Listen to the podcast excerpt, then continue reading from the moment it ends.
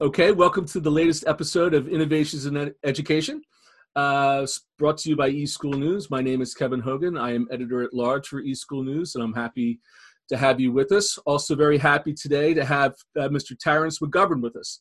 Uh, Tarry is beginning his sixth year at Kershaw County Schools in South Carolina, and it's his 25th year in education. Tarry, you look way too young to be doing anything for, for 25 years professionally. Come on now. You're, you're too kind. You're too kind.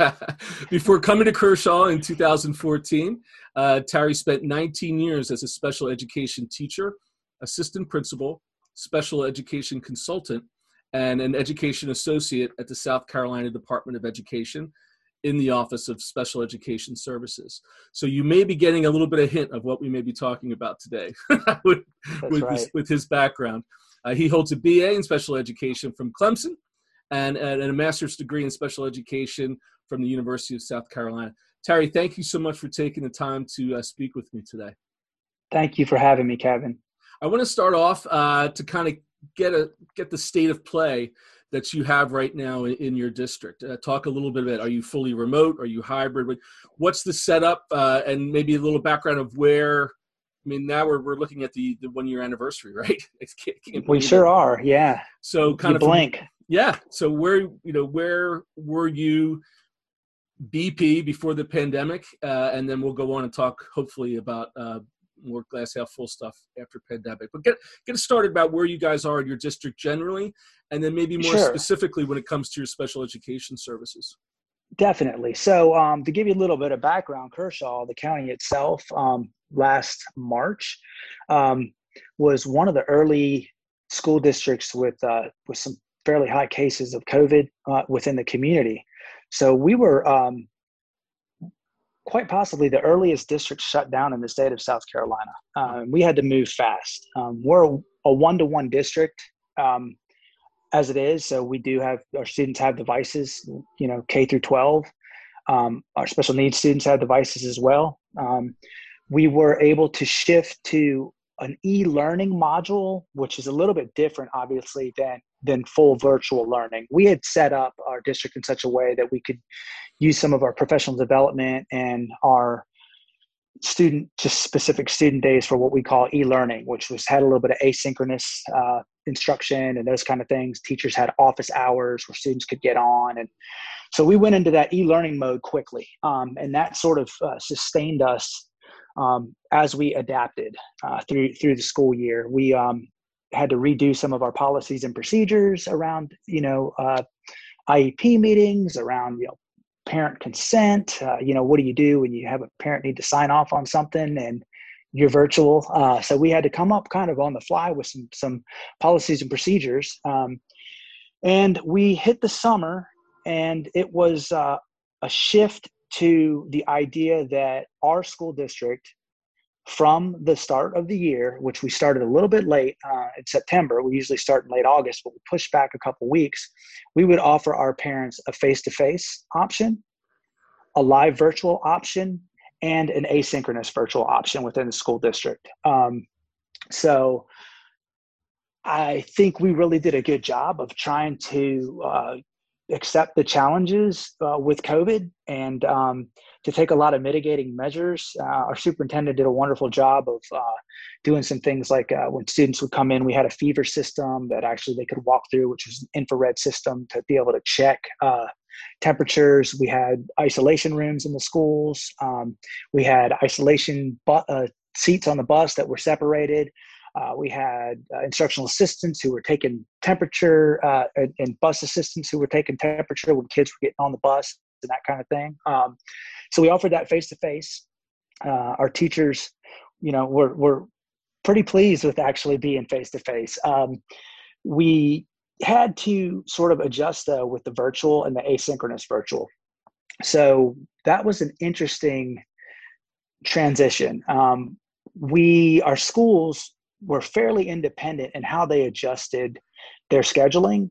So we would have some teachers that might teach uh, a face-to-face class one period in the high school and then do a, a virtual class.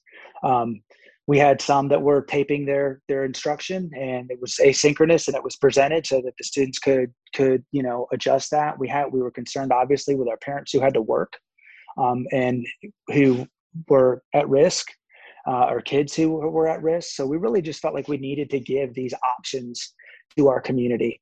Uh, so we we really hit the ground running at the beginning of the school year, and we have pretty much maintained that model throughout the year uh, with the face-to-face, live, virtual, and asynchronous. Um, we have noted that uh, by setting some markers where students or parents can declare that their their children will return to face-to-face instruction.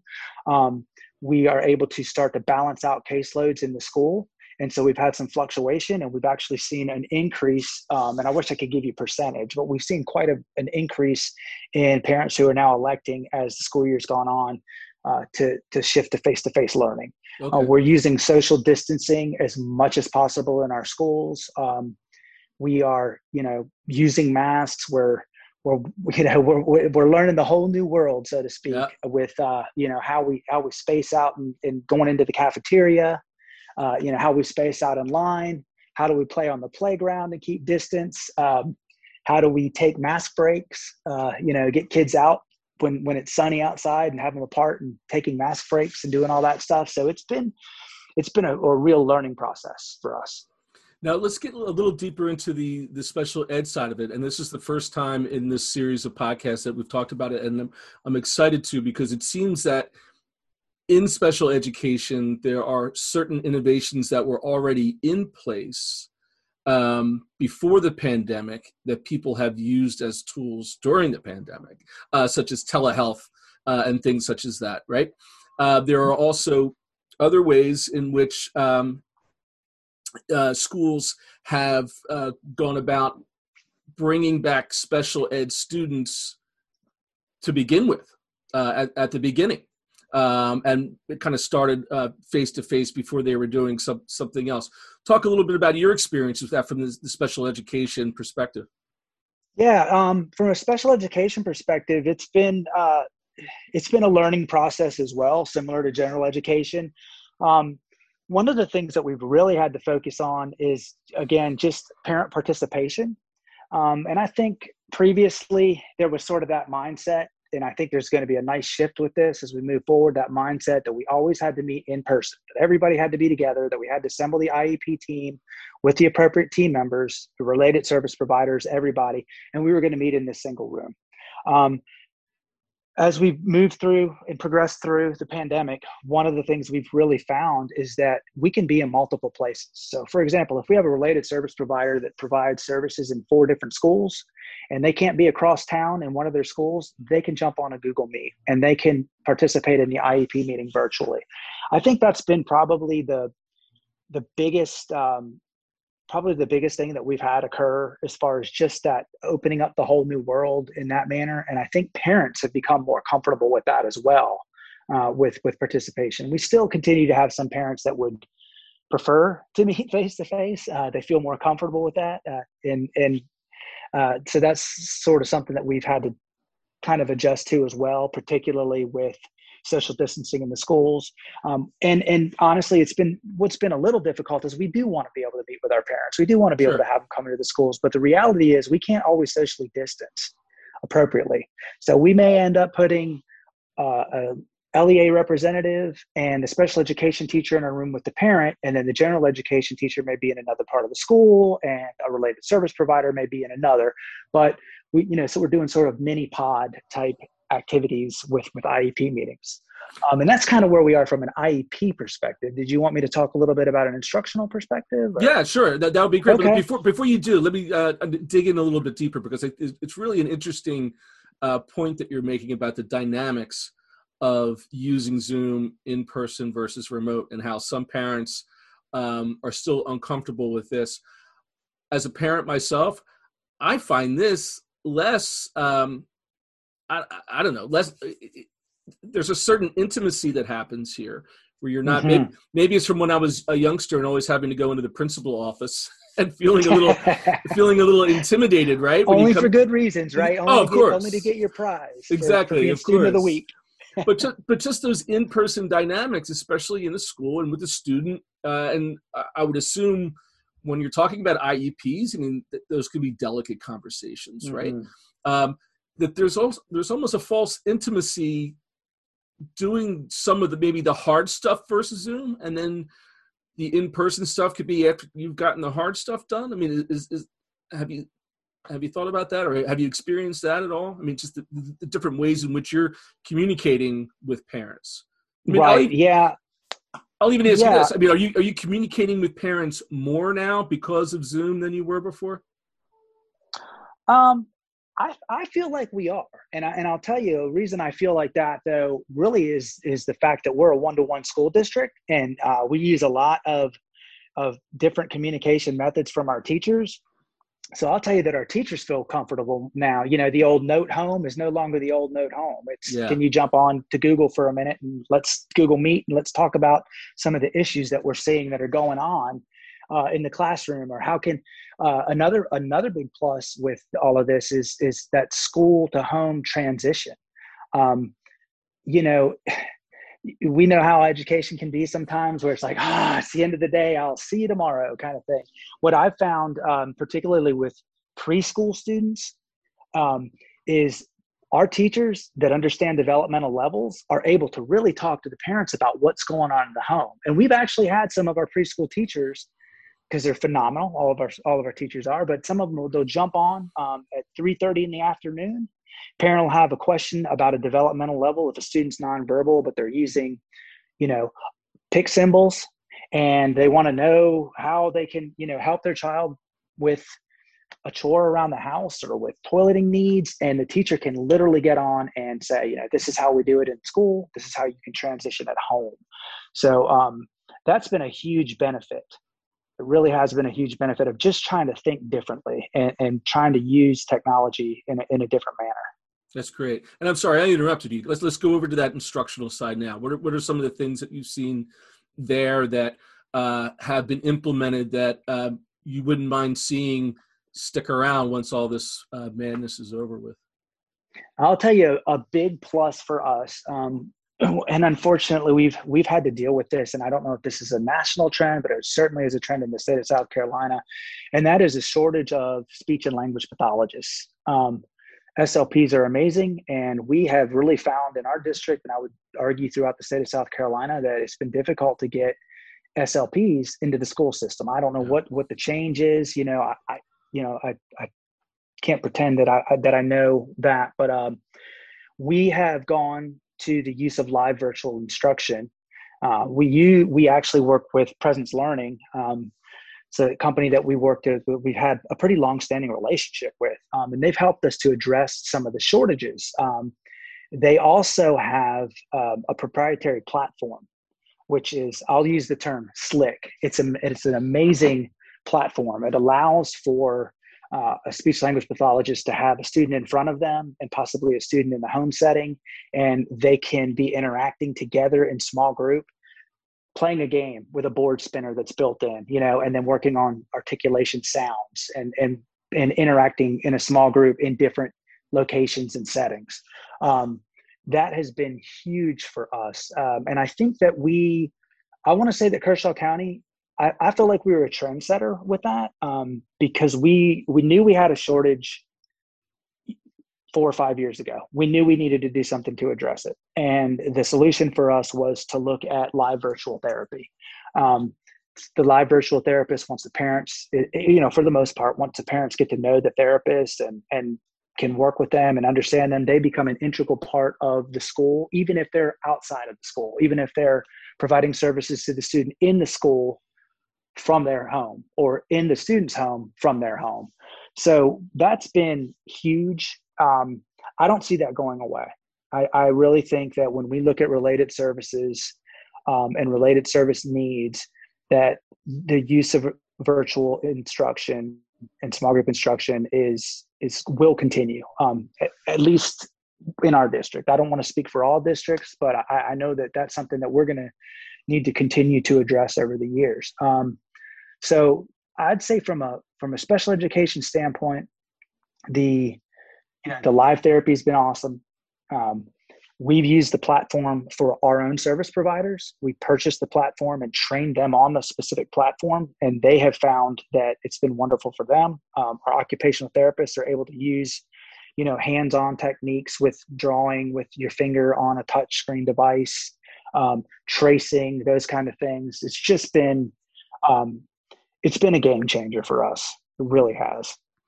But it sounds like that was a um, that setup that you had bp was it almost a dry run for the district in general once we got fully into the pandemic right? What are True. some of it really yeah, yeah. it really was. Yeah. Uh, talk a little bit about maybe some, some other things that um, from from your department you think can also expand. Now, I've talked to some folks when you talk about teletherapy. There's I mean, there's also more general telehealth, mm-hmm. um, right? Counseling, uh, as well as other uh, uh, college counseling and things like that. Or do you think that this dynamic can replicate itself to other sort of uh, environments within a district? I do, and actually, um, I I probably can't speak to this as well as some other folks in my district can that are part of this initiative, but we are actually working with the University of South Carolina, I believe, um, to do some telemedicine and some telehealth with some of our students. Um, and this has been a real game changer for us as well because you know we have limitations with socioeconomic status and and those kind of things and access to healthcare.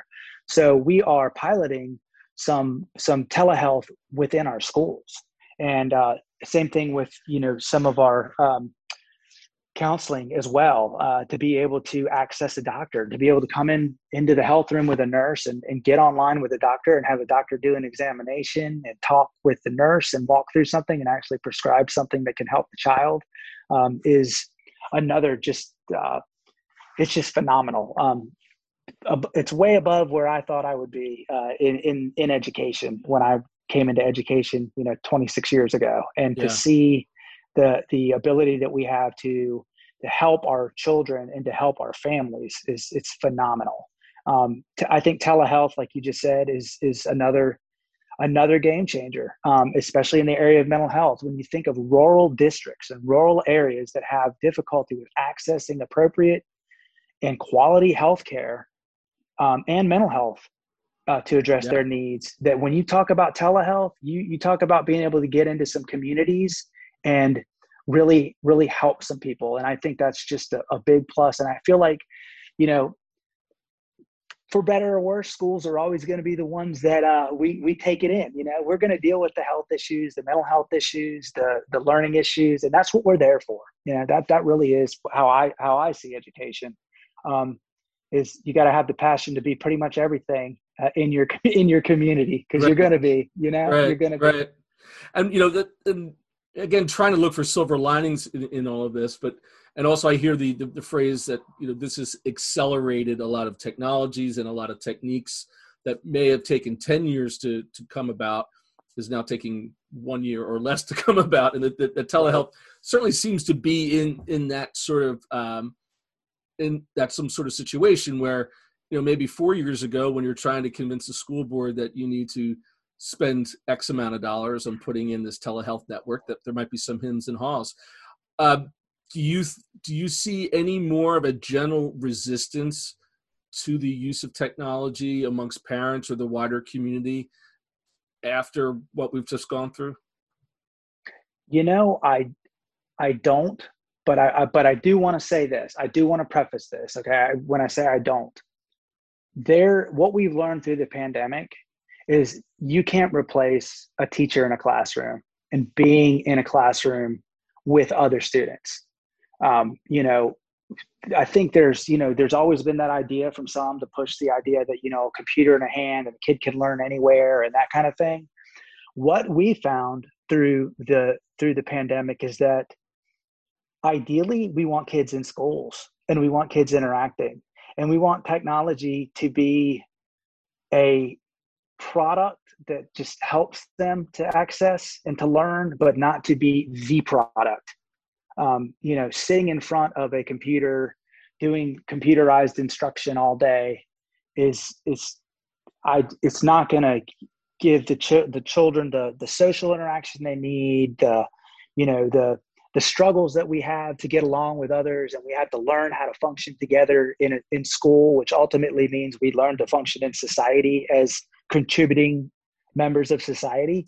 Um, so while technology is is phenomenal and while it is a game changer in many ways, um, that idea of the classroom and the teacher and the students together interacting, small groups, you know, problem solving, those kind of things. Uh, there's no replacement for it. Yeah, yeah. You know, so it, um, it's, it, it's not an either or question. It's it's both. you want it is both. You want both, right? You got it. It's yeah. both, and I, and I do think that um, you know, uh, when we talk about uh, community access to broadband, you know, there that's a that's a great equalizer that we're seeing now. You know, it, it, it makes a difference when a child has has broadband in the home and another child doesn't. Um, so yep. there's a there's a there's an equity issue there that w- that needs to be considered yep. as we move forward in the future and we look at more, um, you know, the the use of technology and and you know just use of technology in the home. Right. Well, Tarry, That's a big one for me. I have to say, usually when I have these uh, these conversations, I, I, try to finish up with one last question uh, to kind of give a positive glass half full. But I, I, I kind of feel like our whole conversation was that somehow somehow during this time of pandemic, um, you were able to bring out some of the the positives of what's happening, both specifically in, in special ed as well as the uh, the wider district. And as I said to my wife, when I had these conversations, I immediately want to move to your district. there you go. to be a part All of the thing. So I, I, I, really appreciate your time and, and your insights. And I think it, it's going to be a real, uh, really helpful for, for our audience. So thank you. Kevin, thank you so much. I was honored to be here and, and to get to participate with you and anything I can do for, for educators, you know, that's what we're here for. We pass it on. Very good. Well, thanks again. Yes, and thanks for everybody for watching and or listening or and or reading.